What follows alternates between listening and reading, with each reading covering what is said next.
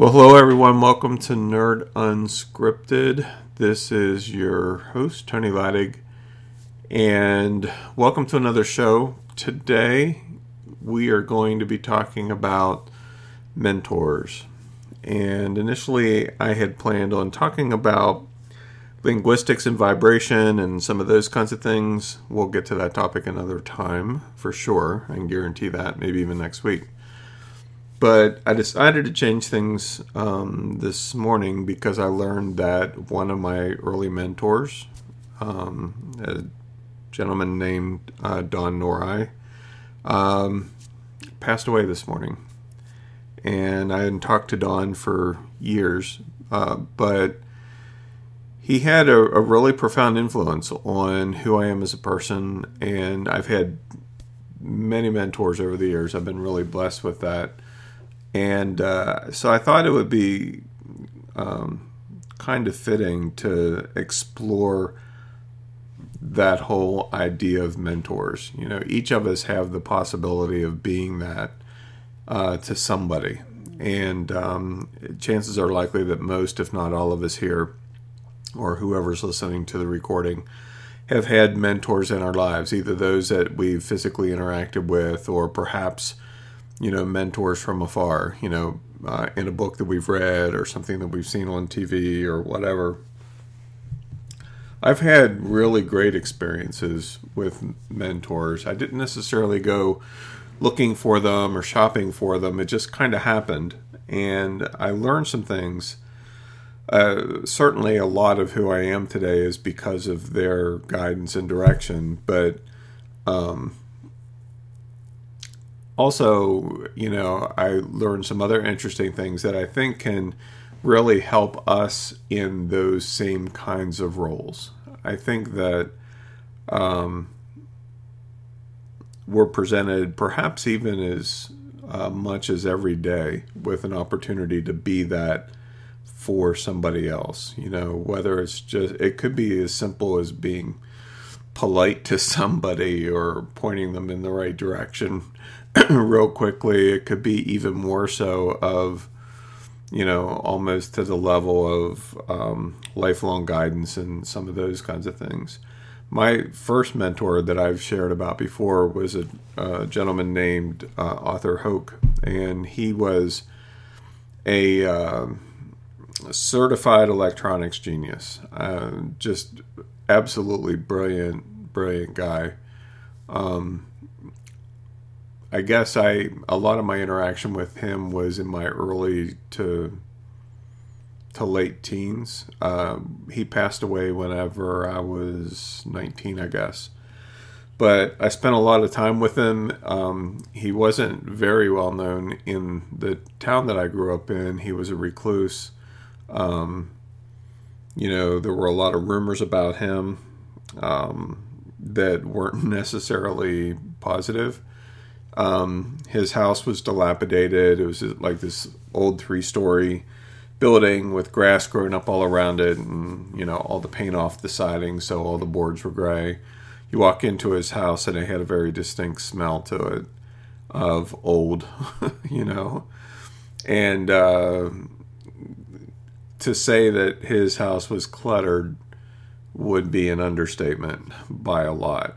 Um, just stuff everywhere a lot of it was junk, but hidden in the junk was magical things that I just absolutely loved, like lasers and uh, books and all kind. I mean, you name it. I've talked about him before. Um, we talked about a lot of topics, but the the one um, statement he made, as I've shared before, that had such a, a profound impact on my life personally was, um, and this would have been like in 1980, I guess. Um, he said, You know, we've talked about a lot of things over the years, and I understand that most of it probably went over your head, even though you really wanted to understand. But if you don't remember anything else that I've told you, I want you to remember this. And that is the secret to everything is resonance and vibration. And of course, at the time, 18 years old, I had no idea what the hell he was talking about. Like, whatever, okay. I sure tried. You know, I tried to get it. I tried to figure it out. And, you know, I remember writing out thoughts and ideas and stuff that I had in journals and everything. Um, but I just couldn't get it until years later. And I finally understood what he was talking about and what he meant. Um, but I didn't really have anyone huge in my life like that. I mean, there were different people like bosses and different ones that I looked up to, but none that were really um, what I would consider a mentor uh, to me until much later. Um, I lived in New Jersey for 10 years. I moved to New Jersey and then lived there 10 years. And then um, I got married. We had our two girls. And my youngest had a lot of health issues relating to her kidneys. And um, at the same time, I had a real strong desire to move back to Pennsylvania because that's where uh, all my family was. And um, my wife at the time was from New Jersey. That's where her family was. Um, and so the only primary catalyst that enabled that move was twofold. One was that I got a job. Um, the other was uh, that there were doctors locally that felt that they could help Courtney um, at Hershey Medical Center. And uh, interesting experience. I had had um, like a waking vision or something one day when I was driving to work. I managed a printing company in New Jersey, and all of a sudden I saw this this picture of a building, and on the one side I knew that the building was a video production facility, and on the other side it was a publishing uh, company.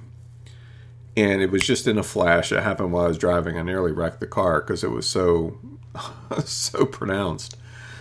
And it stuck to me. Uh, and being the manager of a printing company at that time, which, you know, you're talking late 80s, uh, technology was really starting to change and desktop publishing was becoming a thing.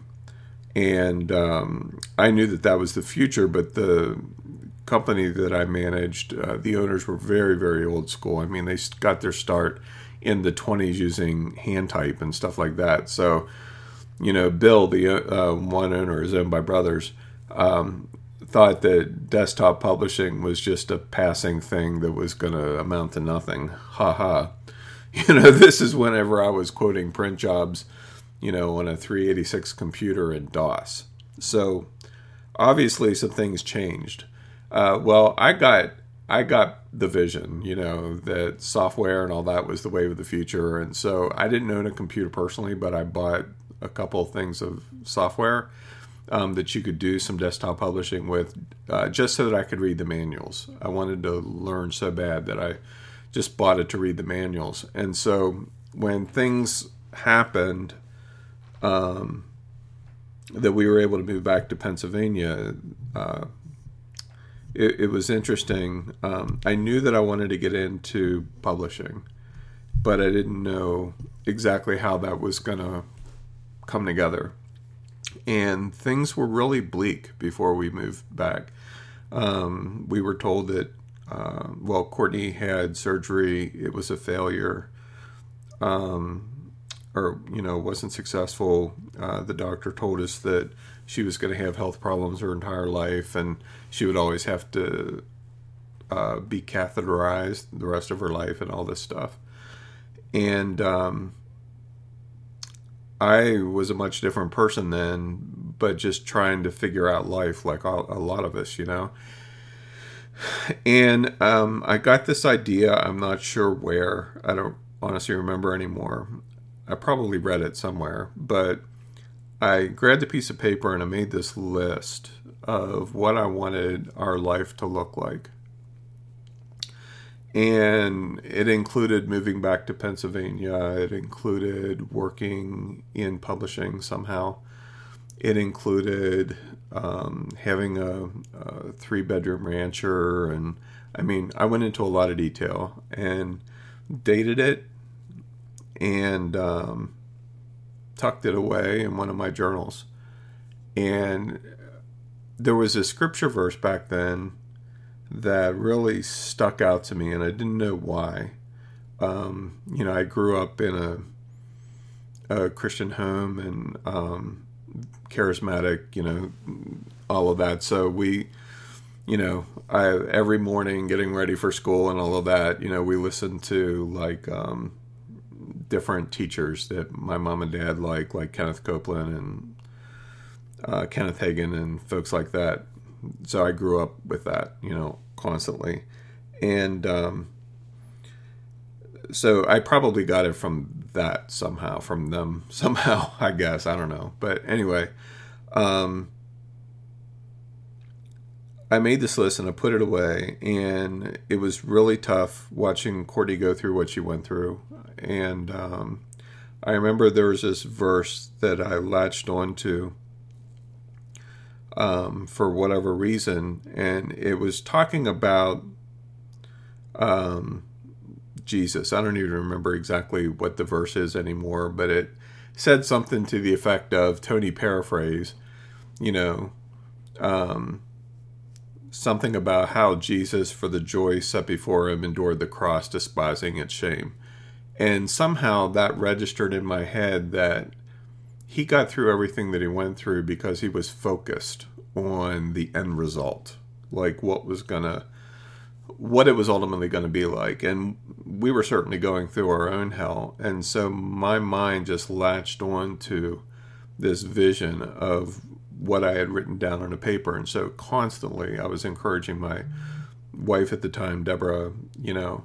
I don't know how this is all going to work out, but I want you to think about us living in Pennsylvania, Courtney being well, you know, and I just kept going through that over and over and over again. Well, um, one day I was at work at the printing company and I got this postcard in the mail and it uh, talked about Companion Press. And the address was Shippensburg, Pennsylvania, which is very near to where I grew up. And I mean, it's about 10 miles from where I live now. And I'm like, Shippensburg, Pennsylvania, like they have a publishing company, and it was a Christian publishing company to boot. So I had no no idea who it was or anything like that, but I just somehow knew that I needed to talk to them. And so I took a train up to uh, PA here uh, one one weekend, and my dad and I went into um, the address where this company was in Shippensburg uh, at the time, and so I'm standing there, and I was looking. They there were like uh, employee pictures and all that hanging all over the wall, and so I'm standing there waiting for somebody to talk to, and I was looking at these pictures just to kind of pass time because they were taking their good old time coming out to see me. And all of a sudden, I realized that I recognized a lot of these folks, and I didn't know why. And um, what I discovered and later learned was um, the first real job that I had uh, whenever I was 18 was working for a local newspaper. And I was the janitor there. and later learned how to run an offset camera and stuff and did photography for the paper ultimately and all of their darkroom work and all of that. Well, come to find out that several of the people that I worked with left the newspaper after I had moved to New Jersey and started a Christian publishing company called Destiny Image. And so the owner of that company was Don uh, Nori, uh, the person who just passed away this morning. And so through a series of discussions and conversations, I was still living in New Jersey, but Don offered me a job as a customer service person, basically working with authors. And so um, he was very generous. He put me on their insurance right away so that Courtney would have coverage. My first day of work there, I actually went there from the emergency room because we had been there all night with Courtney.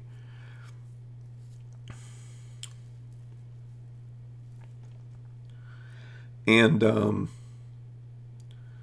I discovered pretty quickly that me being a customer service person for authors wasn't my strength. I just really wasn't that good at it.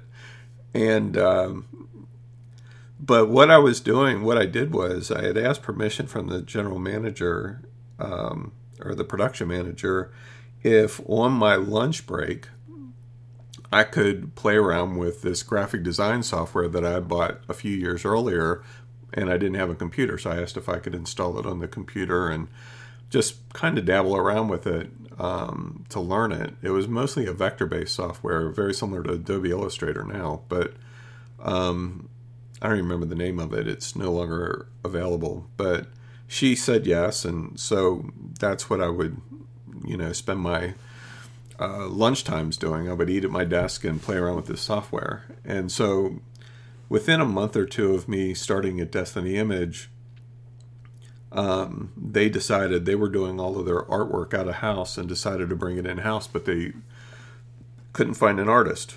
And so the production manager had noticed what I was doing during my lunchtime and suggested that they um, that the owner uh, Don give me a shot.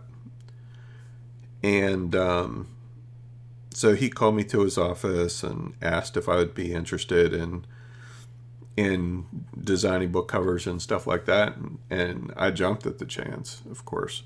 And so he gave me a budget, um, said go buy all this hardware and software that you need, and um, I did that everything came in. I got everything installed, you know, Photoshop and Painter and QuarkXPress and all that kind of stuff, you know, on a lightning fast 486 66 computer.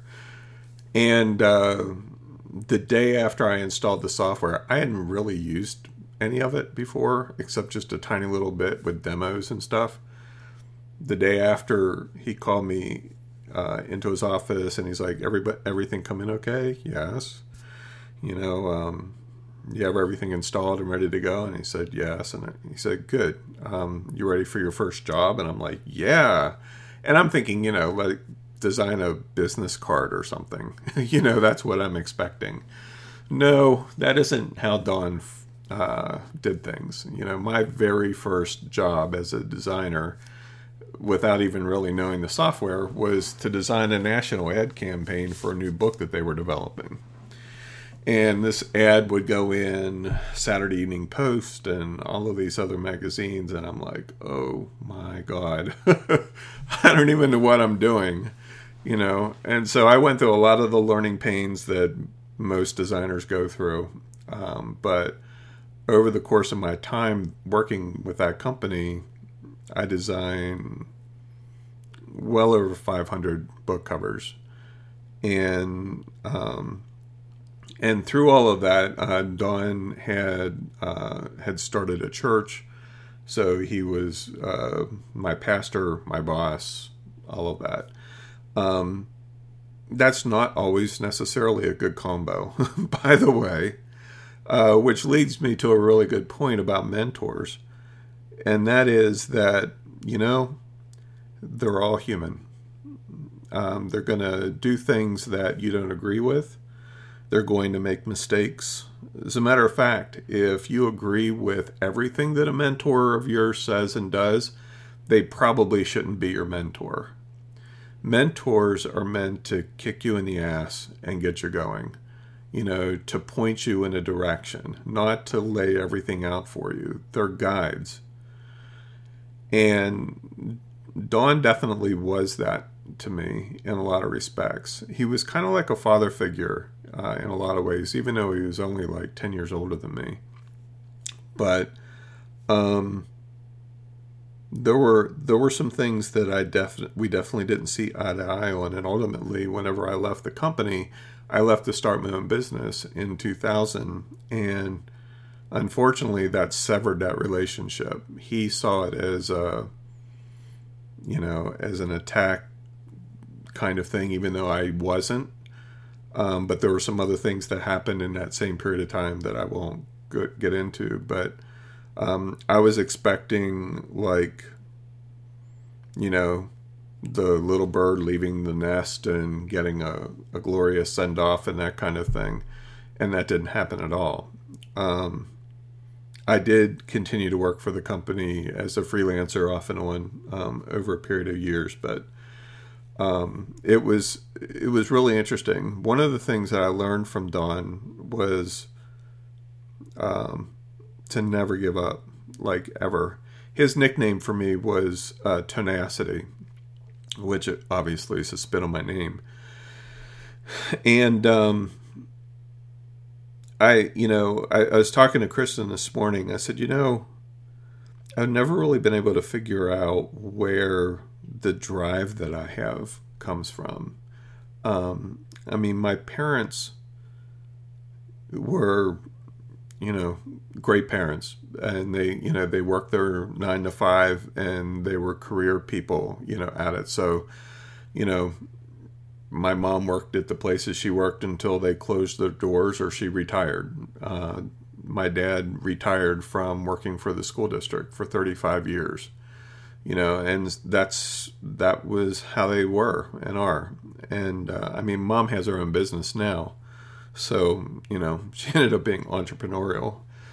Um, and my sister terry certainly has um, focus uh, in a lot of respects. But like i have this drive in me that i can't fully explain. It's like the stuff that I do and uh, want to do and create and develop and all of that. It uh, some of you can probably understand this, but it's like I'm compelled. There there is no gray area. It's like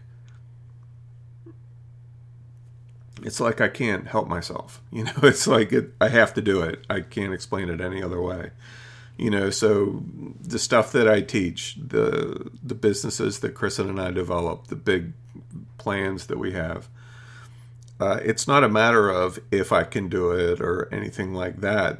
They all already exist. Like i can see it all in my head very very clearly. And in reflecting on my time spent um, working with Don years ago um, because I started working for that company in 1993. Um, I realized that I got some of that from him uh, because he was very much that way. Uh, working for him was like living in a constant state of headspin. There was always something new, uh, always something cutting edge. And, um, you know, so I certainly attribute my, um, my start to graphic design to them because that's literally where I got started.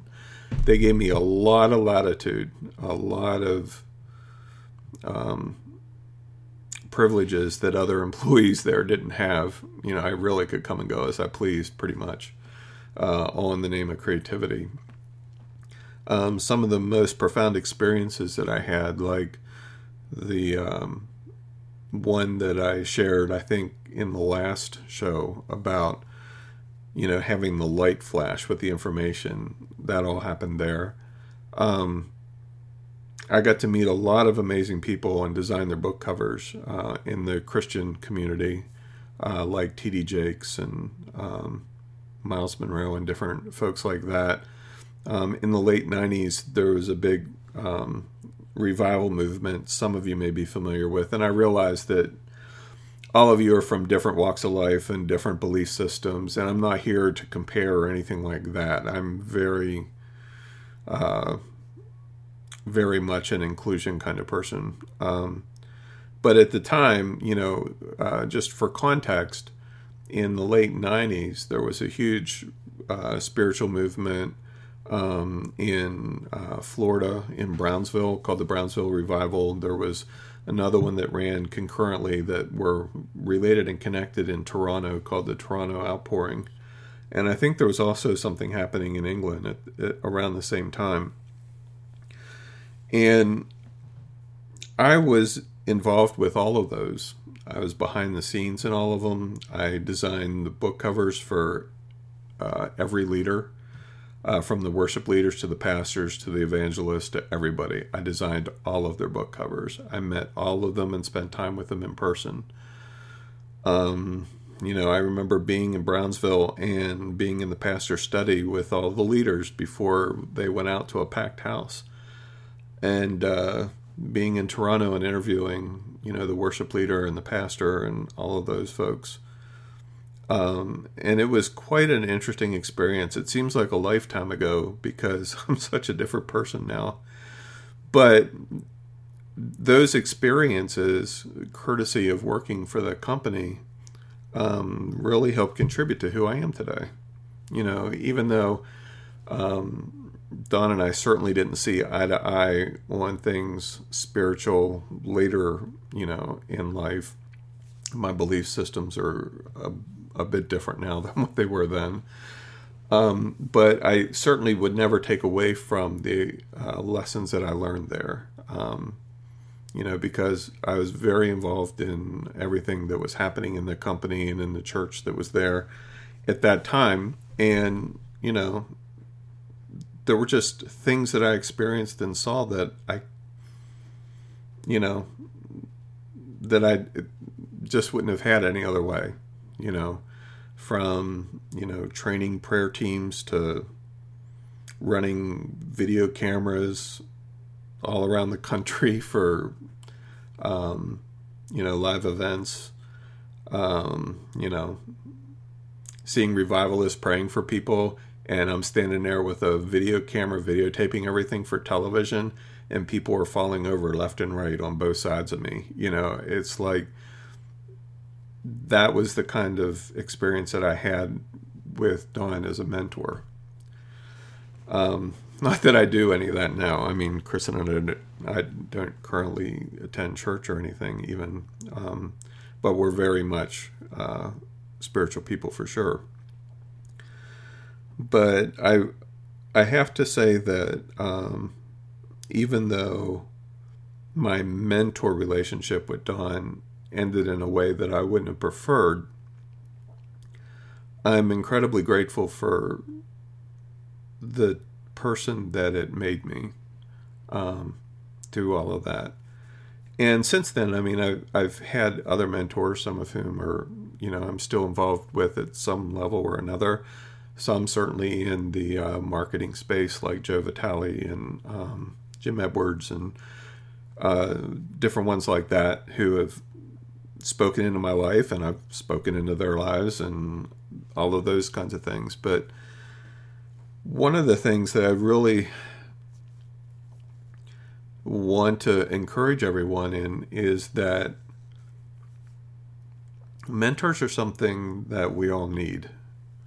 Whether it's male or female, you know, a guy or a gal, doesn't really matter. They don't have to be older than us. um, they can certainly be younger. I mean, I think the, the bigger thing is that as we're on this journey of nerddom, whatever that looks like for each of us, we need signposts. Um, you know, we're constantly being guided on our own hero's quest. And um, that journey sometimes is scary as hell. Uh, sometimes we need encouragement. Sometimes we need you know, somebody to point a finger in a certain direction and say, what about this? Um, sometimes we need somebody to kick us in the behind um, or tell us that we've done a good job. Sometimes we need people to really piss us off and, um, you know, become a catalyst that way. You know, so it isn't always good, fun, touchy feely, yay, I feel much happier and better now kind of mentorship sometimes uh, some of the best wisdom and insights that I've gained from mentors has royally ticked me off. You know, I mean, just, you know, they're crazy, they're insane, they don't know what the heck they're talking about, blah, blah, blah. And then later on, it's like, oh, I guess they do. I mean, I remember one time with Don, um, I was designing an ad for Christian Retailing Magazine, and um, it was featuring uh, T.D. Jakes and Myles Munroe. They had new books coming out that we published, and I decided to take the approach to make it like a, a 1850s wanted poster.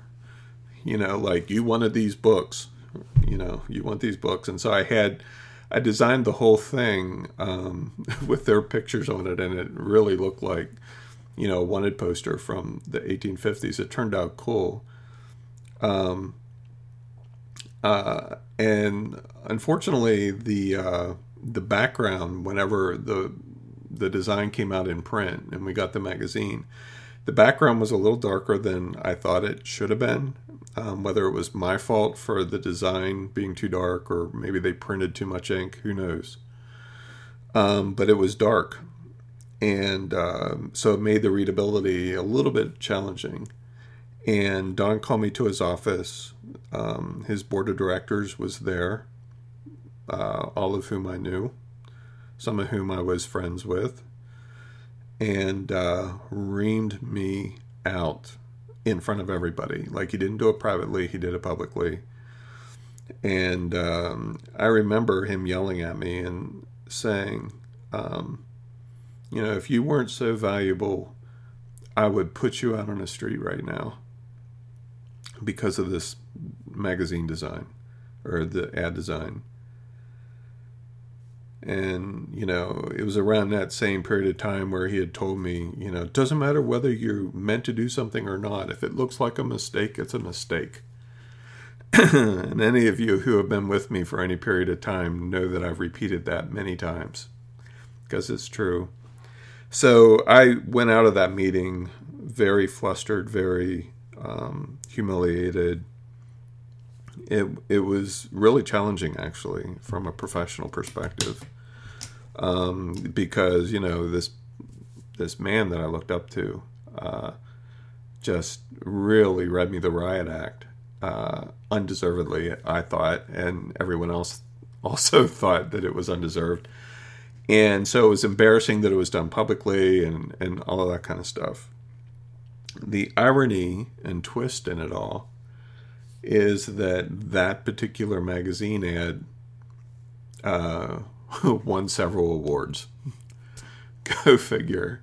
It was the first ad that ever won any kind of design awards or anything like that. Um, so the uh, the lesson in there was kind of bittersweet in some respects. I mean, I it was like you could say that I kind of got the last laugh, um, but it was an interesting learning experience. And I look back at it now, and you know, I have to say that I don't it like I didn't enjoy it by any stretch of the imagination. But um, if anything, it taught me to be tough.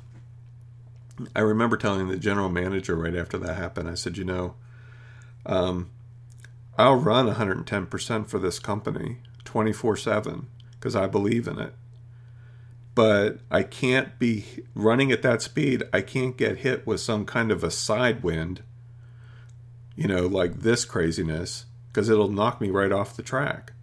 Like, if you want me to run and do everything that I can for this company, running at 120%, you need to make sure that I'm not distracted by this kind of stuff, you know. And I remember having that conversation with her. And so I don't know. Again, you know, I can I can't necessarily look back to any other experiences and say I got my focus and tenacity from this, other than those particular experiences with Don. Uh, and so I'm really grateful for that because um, I'll tell you what, I mean, I can be pretty damn relentless. I just don't give up to a fault sometimes you need to learn when to give up. Like uh, Kenny Rogers says, you got to know when to hold them and know when to fold them. Sometimes I haven't figured that one out uh, yet, but I have a heck of a good time trying, that's for sure. Um, but all that said, I think one of the reasons why it's so important, you know, we look at ourselves and we, we are so familiar with our own experiences and you know, our own lives and our own BS. Um, you know, we know it to a fault. And the challenge for us is to take all the input, all the data that we get from our own experiences, um, from the input of the mentors that are around us, or the ones that you know we read after or watch videos of, or whatever the case may be, and process it all in a way that makes us better. Um, but the important thing is to process it, to not stay stuck. You know, I could have remained upset with Don uh, over that experience. Um, but I made a choice not to because ultimately he had expectations. I had expectations. We all do.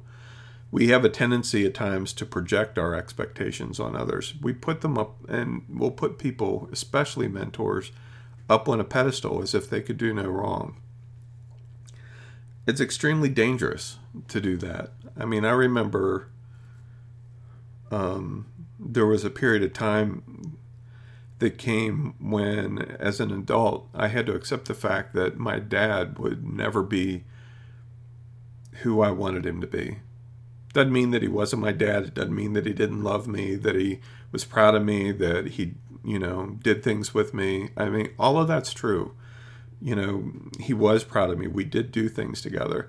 But there were expectations that I projected onto him that ultimately I had to realize, you know what? That's not dad. He's just not going to be that kind of father. And um, and so some of that need that I felt I had, um, I got from other men that were in my life. And I, I was telling Kristen this morning, I remember having a conversation with my dad um, a few years before he passed, um, probably five or six years, maybe.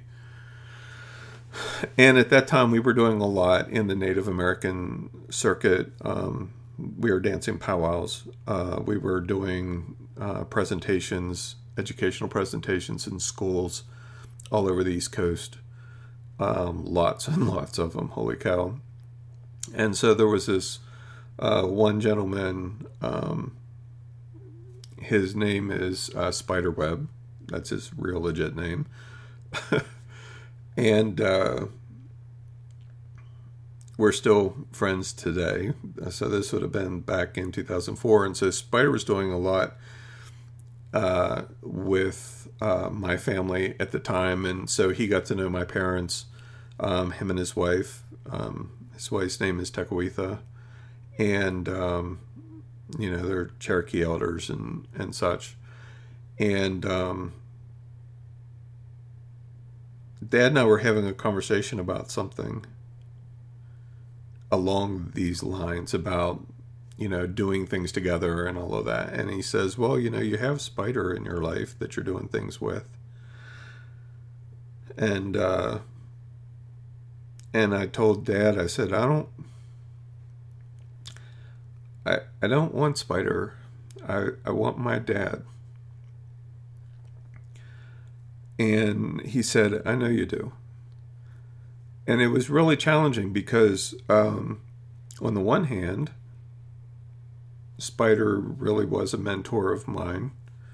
Um, and on the other hand, my dad was my dad, and I was certainly getting dad type things from Spider. Uh, but again, you know, the learning lesson here is to take it all as input and use it to propel you forward.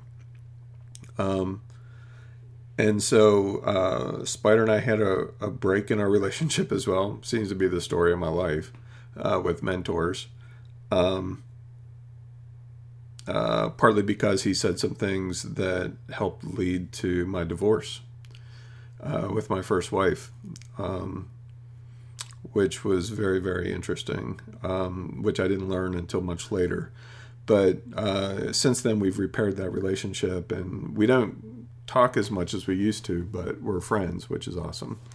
And he's an excellent artist, and I buy a lot of art from him because I love his art style. As a matter of fact, I get stuff every week. He just makes these cool little paintings of these robots. That's great.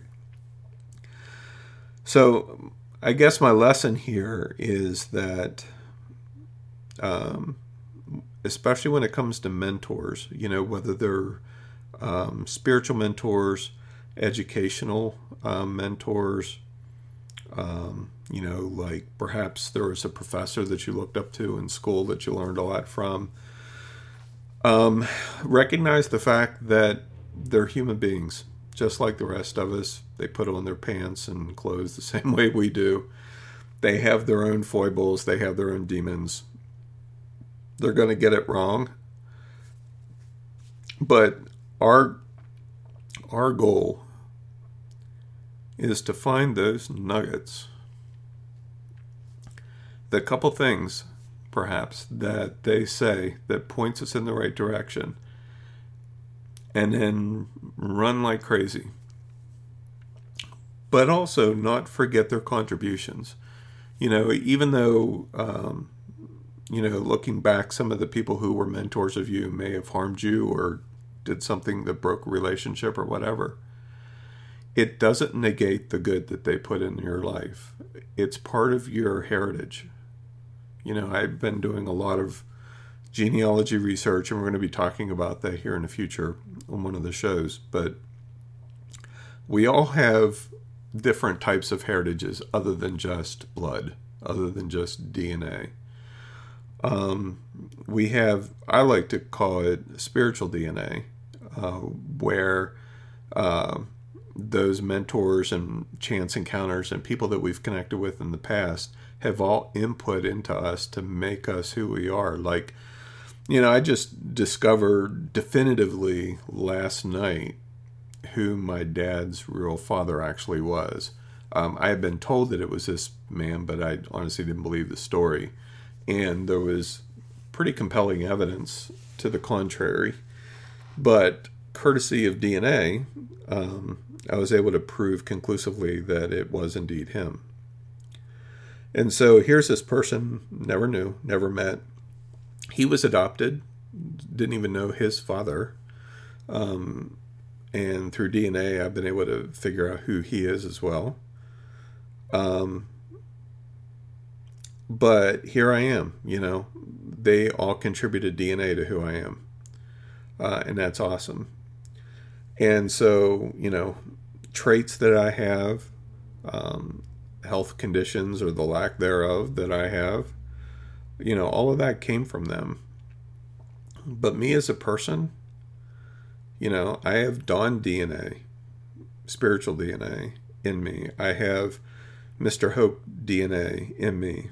I have uh, Don Milam and Spider Web and Joe Vitale DNA in me um, that makes me who I am emotionally, spiritually, you know, all of that as a person. And so do you. You know, every one of you do. Every one of you can point back to the teacher you loved in school versus the one who hated you. We all had those. um, we can all point back to random conversations or chance meetings or the family friend or whatever. And granted, there are also negatives that happened to us that have impacted us and made us who we are. Um, in some cases, horrifying experiences that made us who we are. Um, but I'm grateful for the signposts that have been along the road for me. You know, I turned 56 a week or so ago, um, which I'm fairly certain is a lie a conspiracy that is meant to deceive me into thinking that I'm older than I really am. But we'll go with it because there is some documentation that seems to prove that that is indeed the case. But but any I mean I'm in my head I'm like in my 40s. I asked my mom one time who's in her 70s now. Um, early 70s, I guess. Well, 75, I guess my mom is this year I asked her how old she thought felt like she was in her mind, and she said, "Well, I still feel like I'm 18, but I sure as heck don't move like I am," which I thought was funny. I can totally relate to it because um, I most of the time I don't recognize the guy in the mirror. You know, this person with you know hair that's leaving and half of it sticks out the side sometimes, and you know, whatever. But um, I've lost my train of thought where I was going.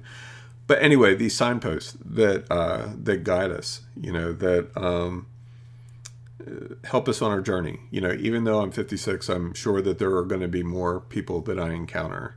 Um, I'm positive of it. I'm counting on it. And it's not that I'm idolizing them or taking a position that I need them to move forward. Um, it's just recognizing that we're not islands unto ourselves, that we are who we are because of people. Um, in my case, probably not necessarily people who frequently frequent Walmart, uh, although Walmart does have some really cool Star Wars exclusives, which is why I go there. Um, but beyond the, the toys, um, it's a scary place to visit. Um, and so, whenever you're uh, looking for somebody who is going to be a mentor, most of the time, it's not like you pick them or they pick you. It's like, oh, you know what? You're pretty cool. I think you're going to be my next mentor. Congratulations. you know, it, it, it'd be cool, like if it worked that way.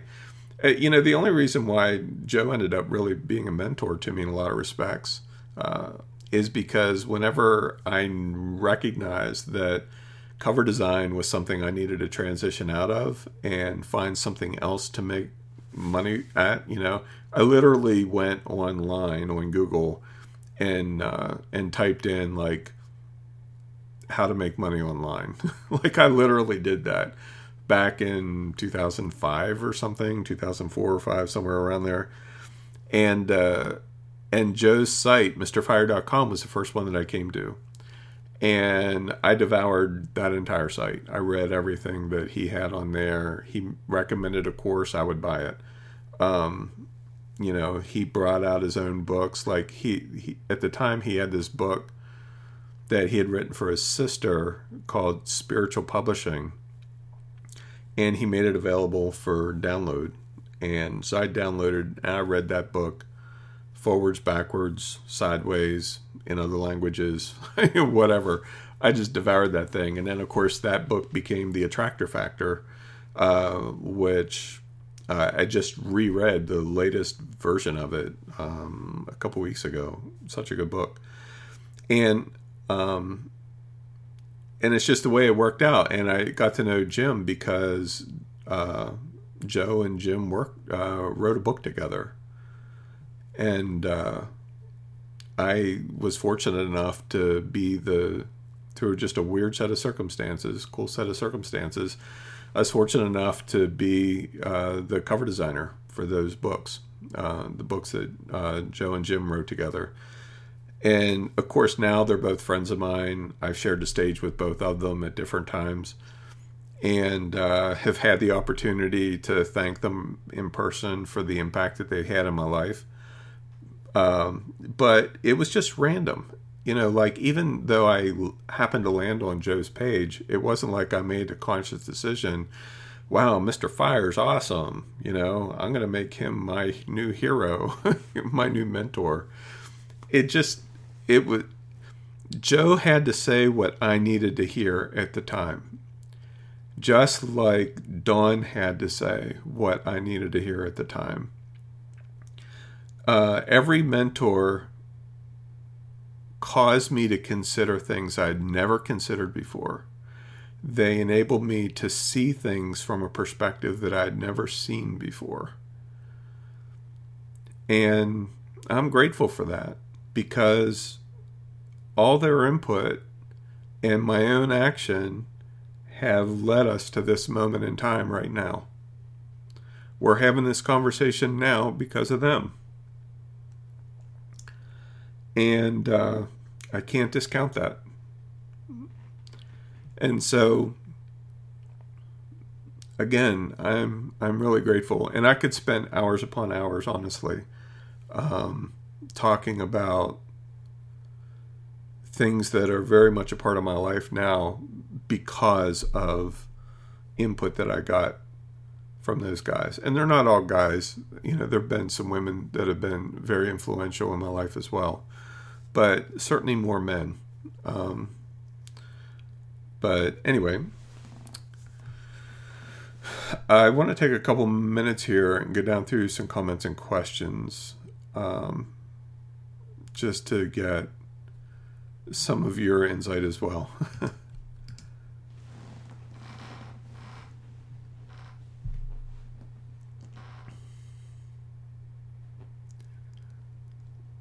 uh, Liz, I yeah, I'd definitely like to hear about that. Um, the uh, book that you mentioned about the ninth insight. I've read a lot, uh, a number of James's books.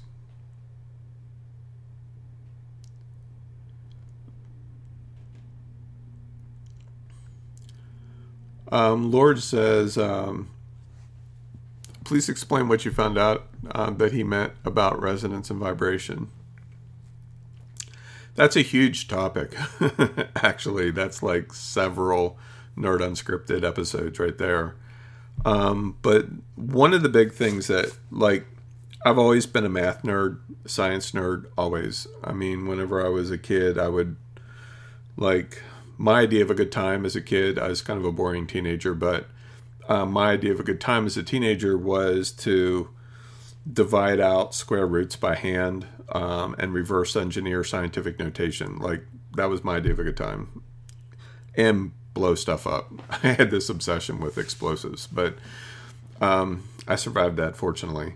Uh, but one of the things that I started reading about, of course, uh, a little later in life was um, string theory. Um, and several books like The Elegant Universe, The Holographic Universe, some of those, and you know what string theory means uh, from a vibrational perspective. And then, uh, courtesy of Joe, um, started discovering a lot of amazing books in the public domain, uh, like um, uh, Wallace Wattles, you know, great author. Um, um, and I'm trying to think of some of the most. I mean, we all know like um, Think and Grow Rich, of course, but then there's um, uh, Thought and Vibration. I think that's the name of it. Thought and Vibration uh, by a guy named William Walker Atkinson. Um, there's a lot in the New Thought movement, Nautilus magazine, all of that, where they talked about how you know thoughts are things and there's vibration connected to thoughts. And then you know you even have um, current study where they're recognizing that, uh, and this was something that I also got from my mentor. Um, he had a theory that appears to be proving true now, um, even more so, that um, cells were tunable based on frequency, and that the difference between a cancer cell and a non cancer cell was the vibration that they carried, and that if you could localize that vibration and tune it back to the frequency and vibration of a healthy cell, it would eradicate the cancer.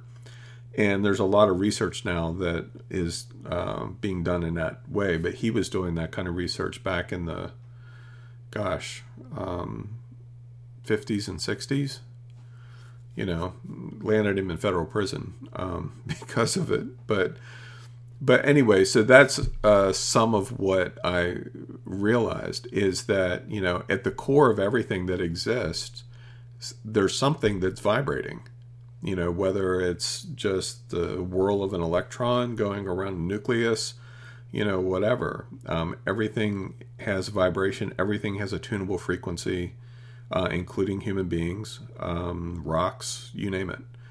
Um, which is how some of the ancients moved such heavy boulders using sound vibration and stuff like that. But anyway, I could talk for hours and hours on that. Oh, Celestine Prophecy. Yeah, I read those um, books, Liz. They were awesome. Um, and Val says Hebrews 12 2. That's it. Exactly. Thank you.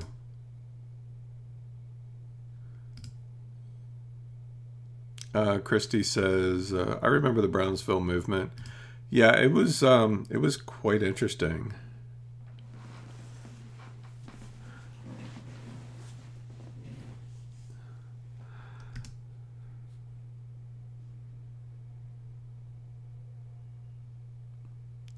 Uh, Val says, uh, "Wow, you were in on the foundations of some of the greats: Brownsville, Toronto, Uh, we had just moved to Dallas Fort Worth, where I was on staff at Copeland's Conventions for Kid Ministry, as well as on staff at the church there.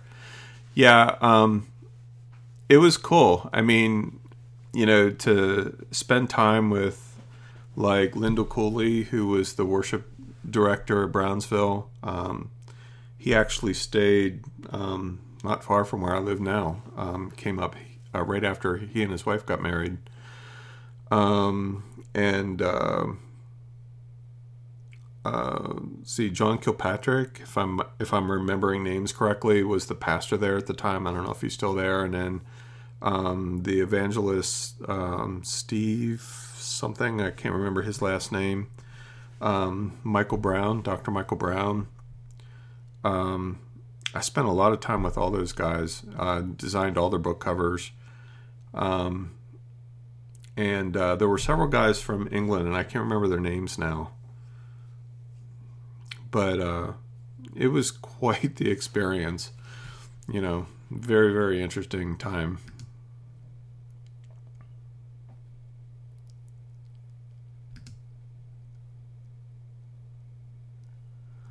Um, Anne, Anne says, Tony, what are the top three things that you really enjoy doing now? Man, that's a loaded question. Um, you know, I really am a researcher at heart. Um, like what I, I see that like the tenacity that I have really comes into play from a research perspective because I'm just like a dog holding on to a rope. You know, it just you are not getting that rope out of that dog's mouth, and I'm kind of like that. And so I really enjoy it. Doesn't really matter the topic so much, although genealogy is the current focus and has been off and on for years. I mean, I have, gosh, 1500 hours of research probably now on my families but um, but research in general i love it i enjoy it i love learning uh, so i would say research and learning is certainly one of the top three um, i like creating experiences for people um, whether it's through courses and training whether it's through building stores um, you know, like what we're doing with the toy box and Nerdvana Outpost. Um, there's something magical about creating an immersive experience. Um, I was a sound guy for years and years at church. My dad was a sound engineer, so I grew up with that. And I did a lot of experimenting back in those days. i have to talk about that sometime about how introducing certain sounds or certain frequencies or volume levels or shifting sound from left to right would influence people's experiences. But I did a lot of that kind of stuff. But it ultimately all came down to creating these experiences. So that would probably be the second thing.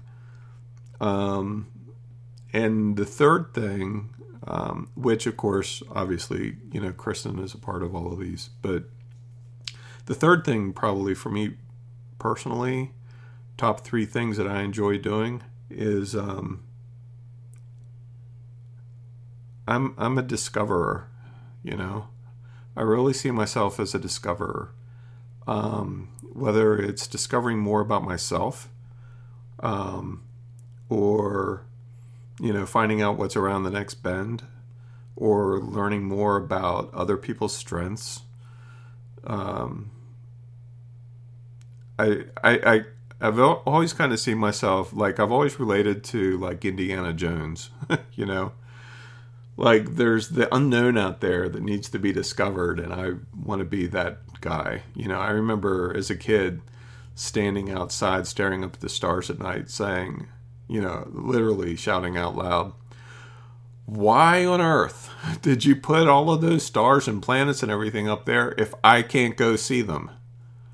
Like it just literally made no sense to me. Still doesn't, honestly. Um, although I'm starting to figure out a few things about that. But um, that's who I am. I'm a researcher, I'm a discoverer, and a creator of experiences. I think that's a good summary. Cool question. Thanks.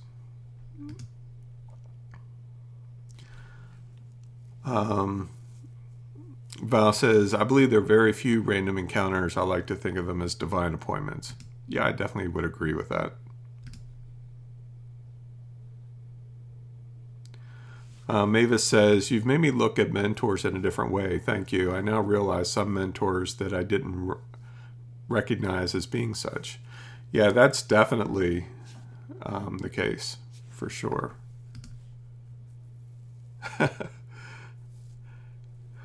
and Johnny is here.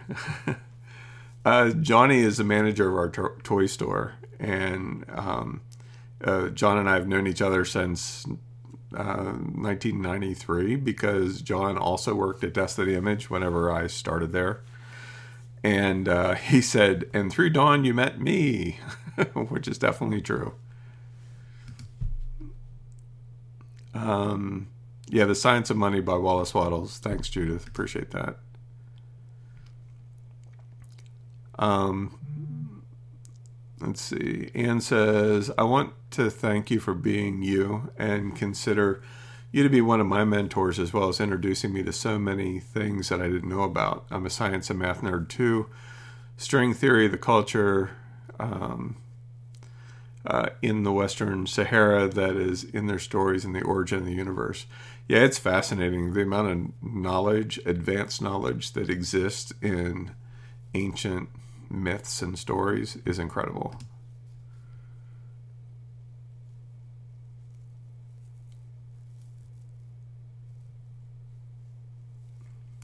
Yeah, Andrew, I don't I don't think that uh, a mentor has to necessarily be physically there for you. I mean, there's certainly people that I feel have propelled me forward in many ways that I've never met in person. And there's been one or two that I've met in person. I'm like, wow, I really wish I hadn't done that. you know, love your books. You not so much. Um, but yeah, I totally think that um, that we have mentors in our life that you know we may never meet.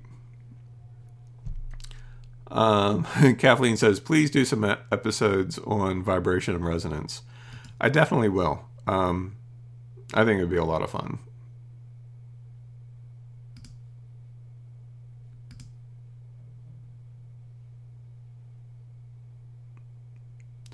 Um, and Kathleen says, sometimes please talk about the physical and spiritual mental effects on humans of sound, uh, like for healing, trance work, and so on. Uh, yeah.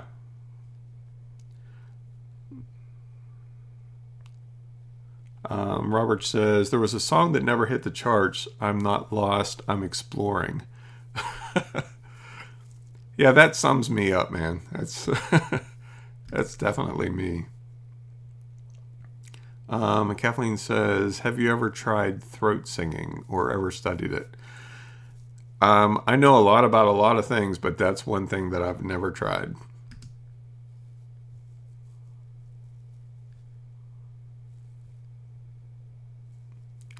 And uh, Val says uh, frequencies, resonance, and vibrations are the essences of life. Every system of your body all of life has a frequency, and to think that sound waves continue to infinity, uh, waves declining infinitely, um, these things just blow my mind. Yeah, mine too. I spend a lot of time talking and thinking about all of that that topic. It it's really I wouldn't say it's been a life mission, but it's certainly like whenever Mr. Hope told me that, I took it to heart I mean, it was almost to me like I respected him so much. It, I mean, Jesus j- just as soon had told me, you know, is like like God Himself came down and said, "Oh, by the way, while you're thinking about it, you know," and it's like, "Oh my gosh," you know, and so uh, I think he was very um, strategic in saying that, and I'm grateful for it because